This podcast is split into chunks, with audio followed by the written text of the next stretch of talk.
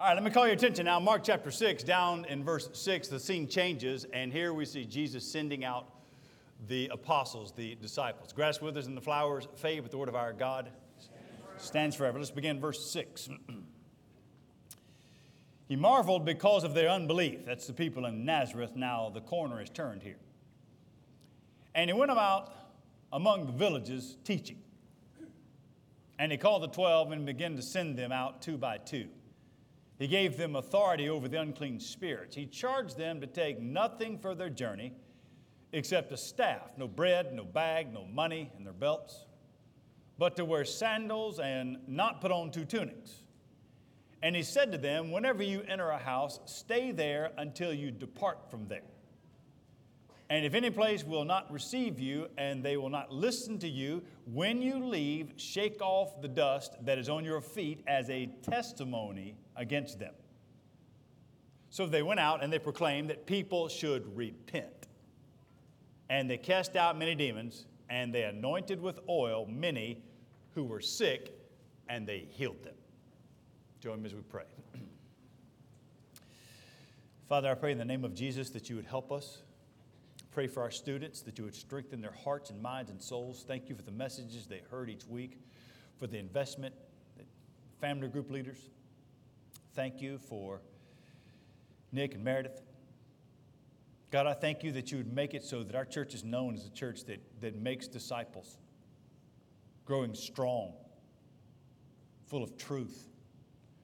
We pray that you'd help us today to give us even more of that. In Jesus' name we pray. Amen. You may be seated. I have a good friend that pastors a church in a nearby state, a prominent church. I talked to him several days ago. He just got back from a radically Muslim country. In that radically Muslim country, his church partners with an underground ministry seeking to bring people to Christ. My friend tells me he was there in country with one of the partners. And as they walked along the seashore, they came up, on another man with them. It's a populated area. And this man asked about Jesus. So they began to talk about Jesus. The conversation was going positively, it was going well. And he asked my friend, uh, Is there something I can read? So my pastor friend gave him a Bible. Unfortunately, somebody saw that. The person that saw it started yelling. Other people heard. A mob circled them, started shoving and shouting, got violent. Thankfully, by God's grace, the police came. You would think when the police come, it's going to get better. That's not always the case. So they arrested my friend and the national partner. They arrested him, took him to jail because he was an American. Thank God, there's still that kind of thought. Because he was an American, they told him, You don't have to be in jail, but you have, you've got to leave the country. Threw him out of the country. The partner that had to remain he, he's in jail. I just talked to my friend this morning. I asked him about it. They've already had a hearing, brought him in front of the tribunal or whatever court it is. Asked him just a few questions. They asked him, Were you proselytizing? Were you talking about Jesus Christ? He said, Yes. Did you give a Bible to another person? Yes. Do you know it is illegal? Yes. They put him back in the jail cell. His wife, we've got word from his wife, gave it to my friend, I'm telling you the story. His wife says that he's, he hasn't had a bath in nine days. They haven't let him change clothes. They're not saying what they're going to do with him. he's asked for other Christians to pray. It's interesting to me what he asked us to pray for. He asked us to pray not for safety and deliverance, I'm sure he wants those. He asked that we pray that he would have courage. That he could stand with courage for the gospel in this mean world. Now, you and I don't live in that, you and I don't live in that mean world. The world we live in is slowly slouching in that direction. And part of my obligation, part of what pastors do, part of our obligation as a church is to make sure, to the degree I can, that the people that are coming on Sundays are adequately prepared for what is on the way. And I think this passage in front of us is food to provide us strength. For in this passage, we have all the necessary ingredients for solid discipleship. Let's get the context. Jesus is now undertaking his ministry from village to village. He's been in Nazareth. Nazareth rejected him. Now, verse 6 is the hinge. In verse 6, it comes from Nazareth to going to the villages. He starts going into the village, from village to village. And in this passage, from the, for the very first time, Jesus takes the 12 and uses them. What we've seen up to this point, he's the one doing all the teaching. This passage is something different. Jesus takes the 12 and he uses the 12 to expand his kingdom. And he sends them out for the very first time as, as ambassadors. And the description that Mark gives us in Mark chapter 6, the description that Mark gives us is a template of sorts for solid discipleship. Because the truth is, a mean world, students, a mean world calls for solid disciples. What I want to do, I want to frame this sermon in the form of five questions. And these five questions just will just sort of, they just serve as door hangers to get us through the passage to think about how to apply. And the questions are designed so that the application is baked right into the point. Let me see, how, let me see if I can make it work. Here's the first one. Number one. First question Have you been with Jesus? You call yourself a Christian. Have you actually understood the gospel? You've turned from your sin, and by faith, you've believed that Jesus Christ died in your place as an atonement and a substitute for your sins. You now are a child of God because of that. Have you been with Jesus? Verse 7 says that he called, notice the text, he called the apostles to himself. That's not the first time he's done that. We find out from all of the chapters previous, including chapter 3, Jesus called the apostles to himself. There with him, they would learn from him, they would follow him, they would see his example. A lot of them would come and it would be a tremendous sacrifice to stop being a tax collector, give up a, a thriving fishing job, and follow Jesus. For most of us, though, it's not like that, is it? By God's grace, most of us are not called to leave jobs and families, but we are called to abide in Christ. Surely that's what Jesus meant. John chapter 15, don't you know that passage? John 15, verses 4 and 5. Jesus said, Abide in me, and I in you. As the branch cannot bear fruit by itself unless it abides in the vine, neither can you unless you abide in me. Jesus said, I am the vine, you're the branches. Whoever abides in me and I in him, he it is that bears much fruit. For apart from me, you can do nothing. Have you been with Him? Have you given your life to Jesus? Not just coming to church, not even just enjoying the church, not just thinking church is something good. Has your soul been turned from darkness into light? Before you can ever actually do any ministry for So often we talk about doing great things for God. We need to put that on the shelf and, and, and have it rightly understood. Have you been with Him? I saw a preacher say something the other day. I think it's probably a good thing to remember if you are a preacher. Any given Sunday morning, there will be people that come into church and will hear the gospel, make sure they hear the gospel for the first time.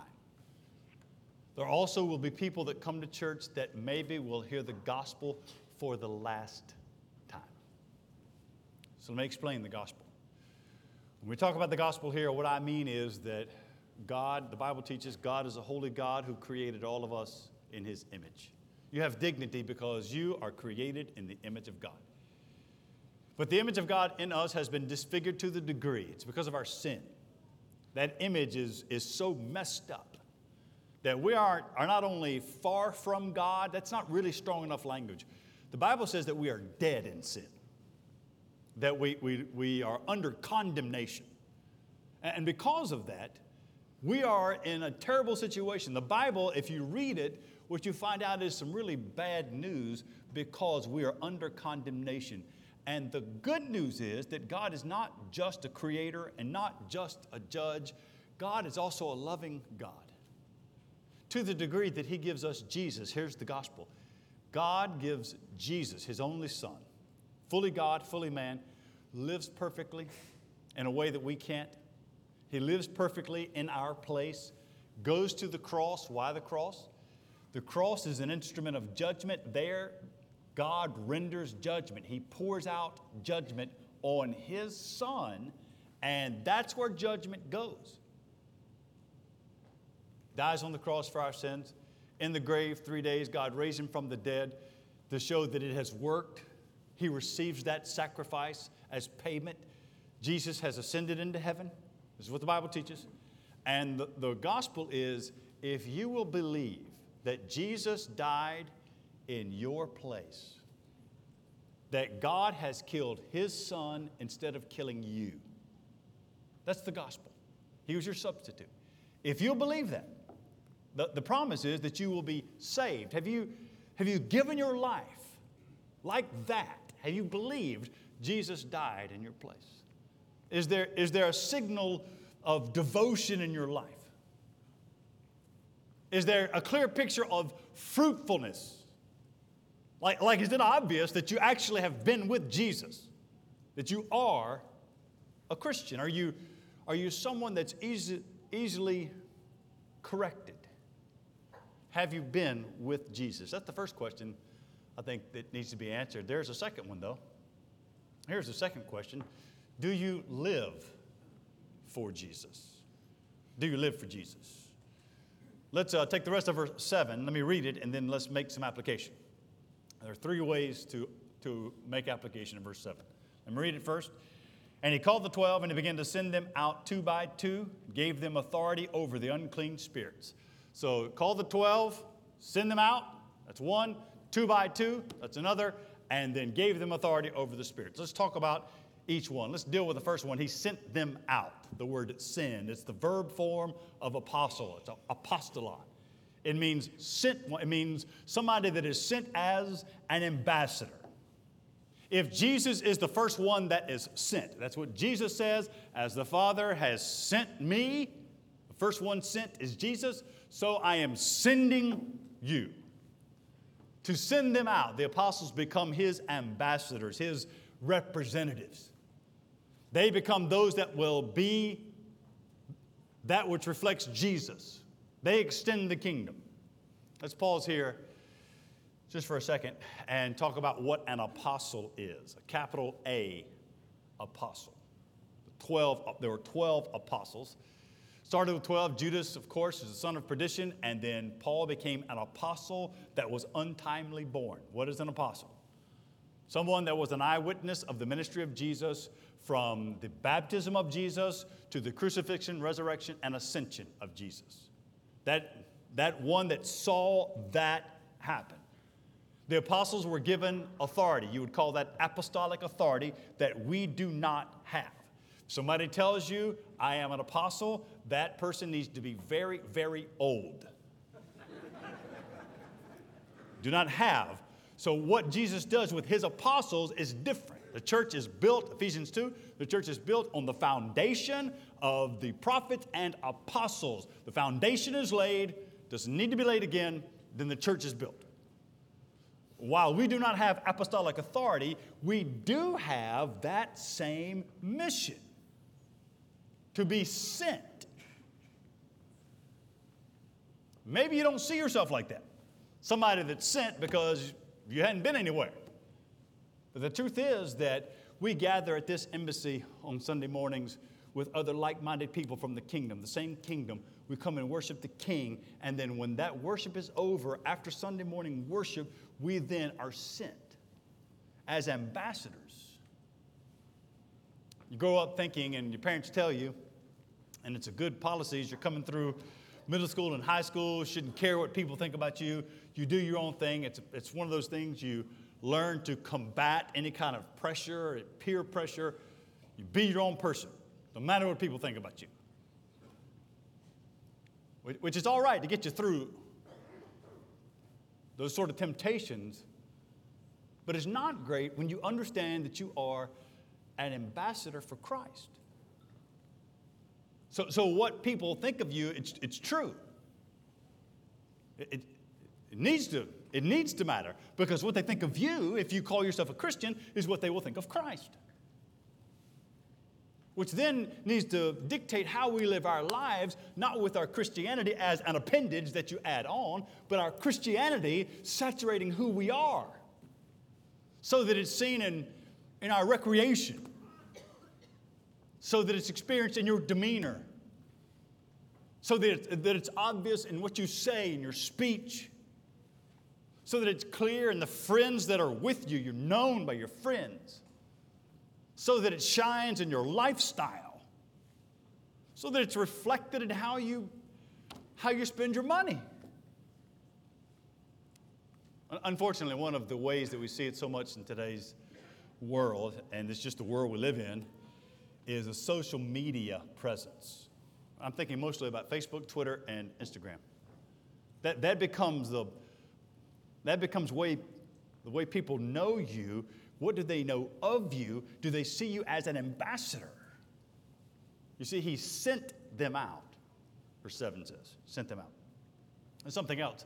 Notice how he sent them out in verse 7. Notice what he says there.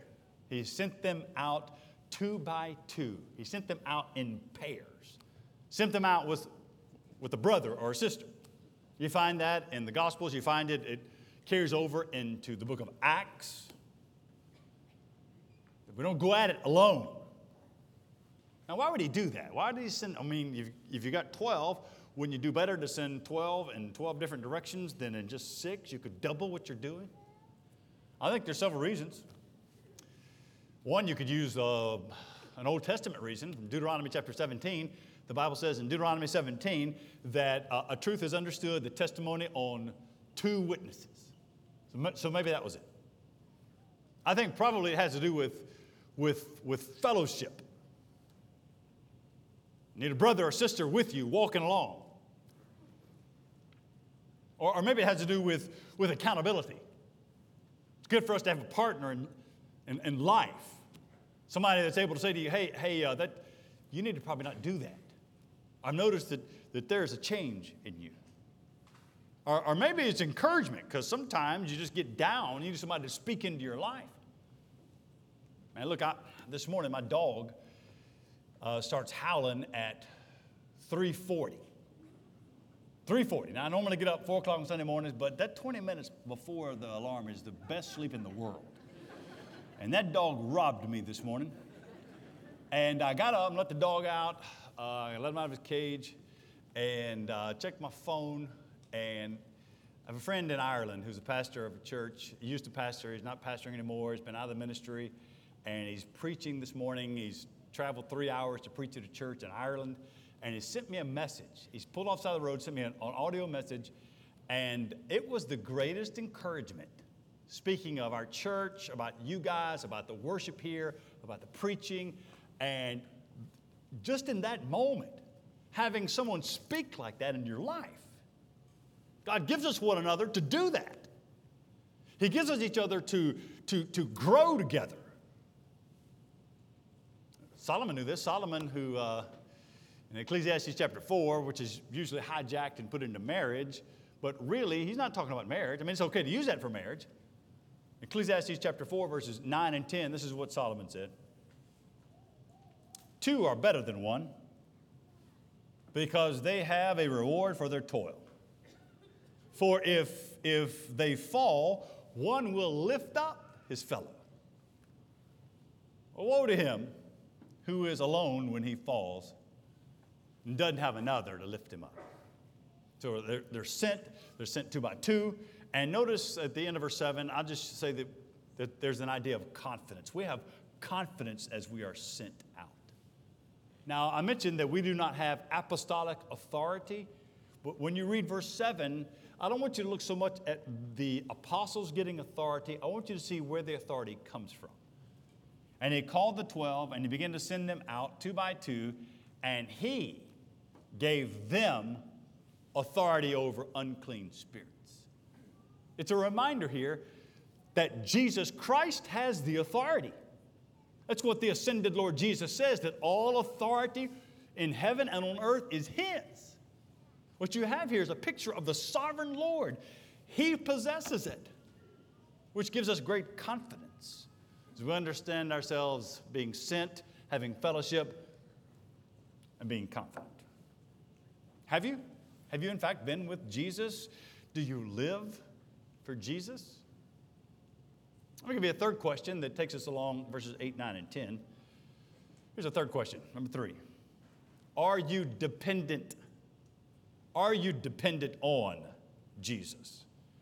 So when you read verses 8, 9, and 10, what you have there, Jesus gives some very uh, specific instructions to the disciples about how they go on this ministry journey.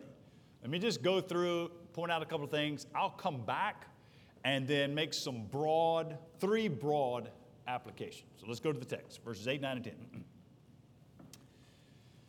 text says that he charged them, this is what he said to them take nothing for your journey except a staff. So you can have a walking stick, nothing to eat, no bread, no bag. That word, that no bag is like a beggar's bag where you can sit and look poor and have people put money in. No bag, no money in your belt.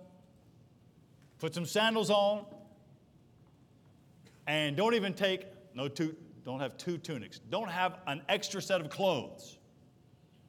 Wherever you go into a village, verse 10, you, whenever you enter a house, you stay in the first one you come to, the first one that opens up to you.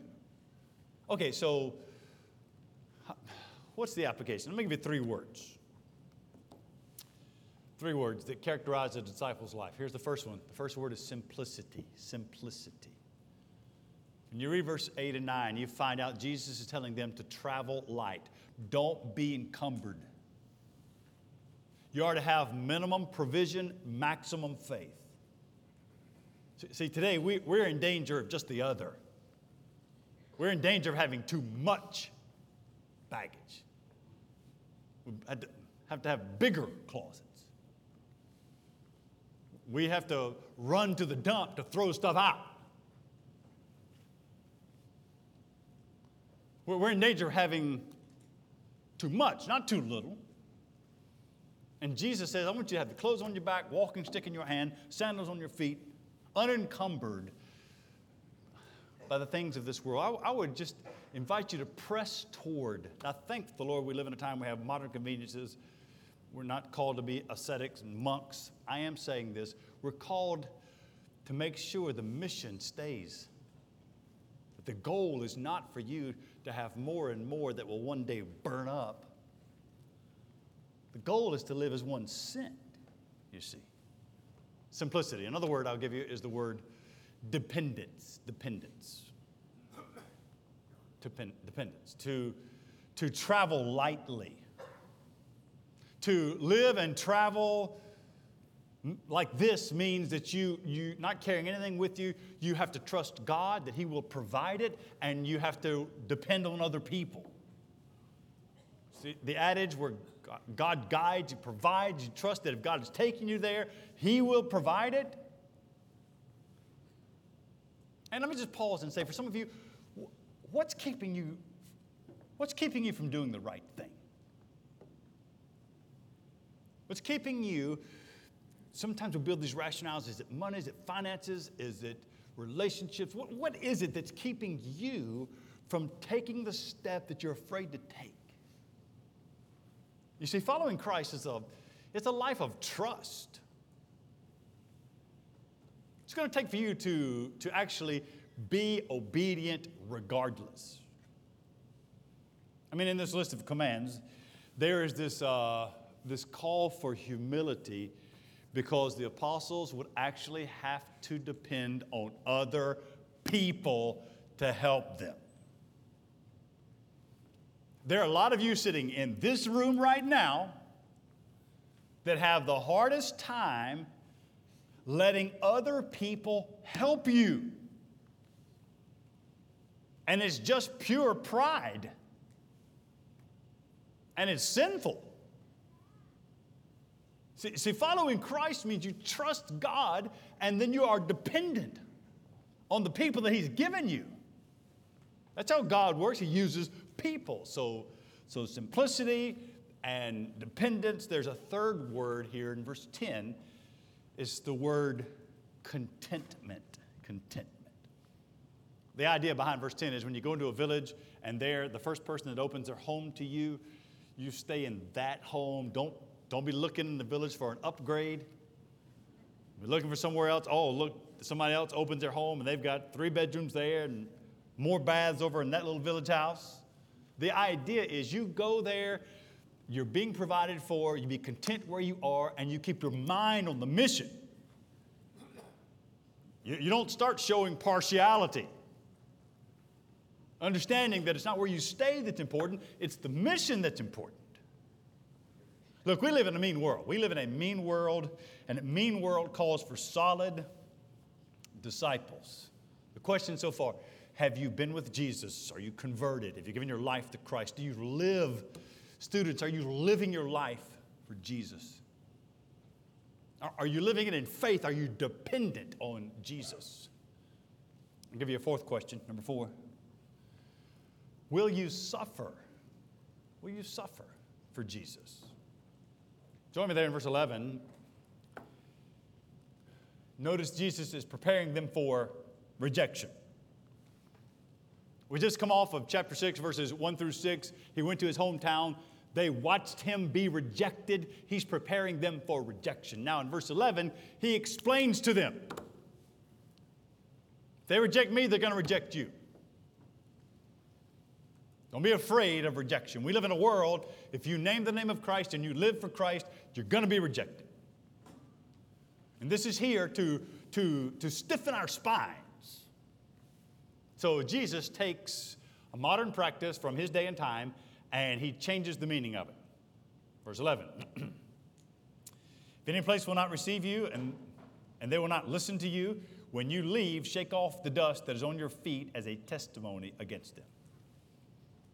When Jewish people would travel through a Gentile land, oftentimes coming home, they would symbolically shake the dust off, clap the dust off of their sandals. They would do so as a sort of symbolic cleansing.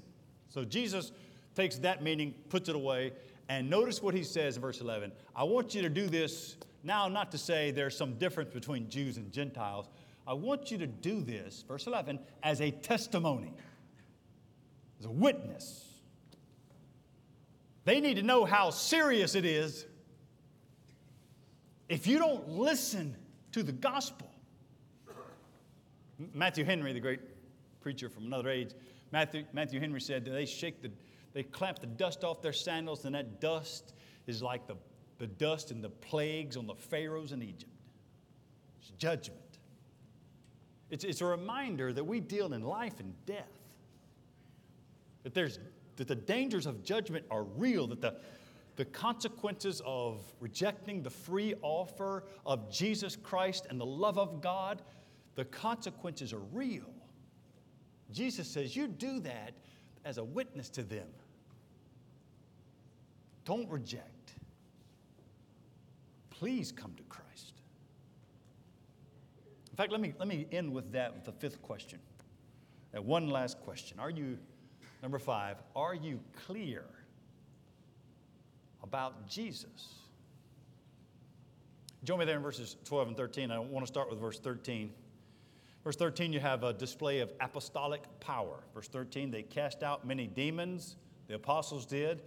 They anointed with oil. You also find that in James. It's interesting, you find the anointing with oil in two places, in James and also right here, nowhere else in the Bible. And that most likely is a symbol of the Spirit's work. But they used the oil as a symbol, and there was healing. This is power given to the apostles, not to us. Well, we see here this, this care for people's well being. And, and as good as that is to look at that, I want you to look the verse, the verse before that. I want to end with verse 12. Look at the message. The message. Verse 12 says, They went out and they proclaimed, they preached that people should repent. What a word to repent. That's the message that John the Baptist came preaching repentance. That's the message that Jesus came preaching, the very first word of the gospel, the first word of his sermon repent, the kingdom of God is here. That's the message that the apostles would preach. That is the gospel message. So, if that's the case, and I was getting ready for this sermon, one of the little books that I use is uh, the Christ centered exposition. We probably have commentary of Mark in our bookstore. In the Christ centered exposition, uh, there, one of the authors mentions a Puritan preacher named Thomas Watson. Thomas Watson lived in the 1680s. If you context, Charles I has his head cut off, Puritans took over, Oliver Cromwell, then he dies, and these restored Charles II, and Thomas Watson's kicked out of his church. And he writes a little book called Repentance. This is what he said about repentance. There, there's six, six marks of repentance. Six ingredients necessary for true repentance of sin. And I think he's right. Let me go through them quickly. Here's the first one the sight of sin, to see it, the sight of sin. To recognize in your own life, not somebody else's, your life, to recognize the sin in your life, to recognize your lifestyle as actually sinful. To see how you are living, what you've done, what you've said as sin. The second ingredient is sorrow for sin. Sorrow for sin. To be genuinely grieved for the wrong that you've done against someone, but, but more likely against God, the sin against God. To actually be sorrowful for sin. A third one is confession of sin. Confession of sin. Watson said that that's, you, you pass judgment on yourself. To say the same thing about your sin that God says about it, that it actually is an offense to God, to see it like that. The fourth ingredient is shame. This is what most of us have forgotten how to blush. Shame for sin, to have shame. Think of the prodigal son. Think about uh, the, the, the parable of the prodigal son that Jesus told when he said the prodigal son when he came to his senses, came to his senses and he realized he should be ashamed. In fact, what he said was, I am no longer worthy to be my father's son. Shame. That, that leads to the fifth ingredient of repentance, and that is a hatred for sin. Hatred. Bible says that God protects us from our enemies. Why don't you make sin your enemy and God will protect you? Hate it. And then the sixth ingredient of repentance is the most important, and that is turning from your sin. When you turn away from something, you turn toward something else. Turning away from your sin turning to the mercy and the love and the forgiveness and the grace of God that is found at the cross of Jesus. The Apostle Paul said it like this There's not a, anybody in here has sinned worse than he did. Paul said in Romans chapter 2 that it is God's kindness that leads us to repentance. That's how I want to end today.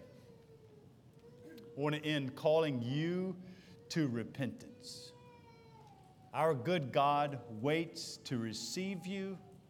He receives you by the substitute of Jesus, the atoning work of Jesus at the cross, so that you might become a solid disciple.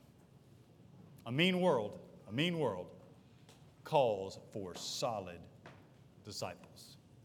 This morning, as we close our time of preaching, before we go to singing again, I'm going to invite you to join me just a moment of prayer with your heads bowed this morning. Why don't we go to the Lord in a moment of prayer and use this time as commitment and dedication? For some of you here, I want you to pay specific attention. You heard the gospel and it made sense to you today for the first time. Maybe you've heard it all your life, but today it resonated for some reason. You want to turn from your sin and turn to Christ. We want to talk to you about giving your life to Jesus, what it looks like to be with Jesus. There's some of you here, when I was preaching, you had somebody in your mind. All you could think about was somebody in your mind. You want to pray for them. When we sing today, if you want to come forward and kneel here and pray, we'd love for you to do that. It's the Lord's day, it's the Lord's house, God's people. It's a good time to do that.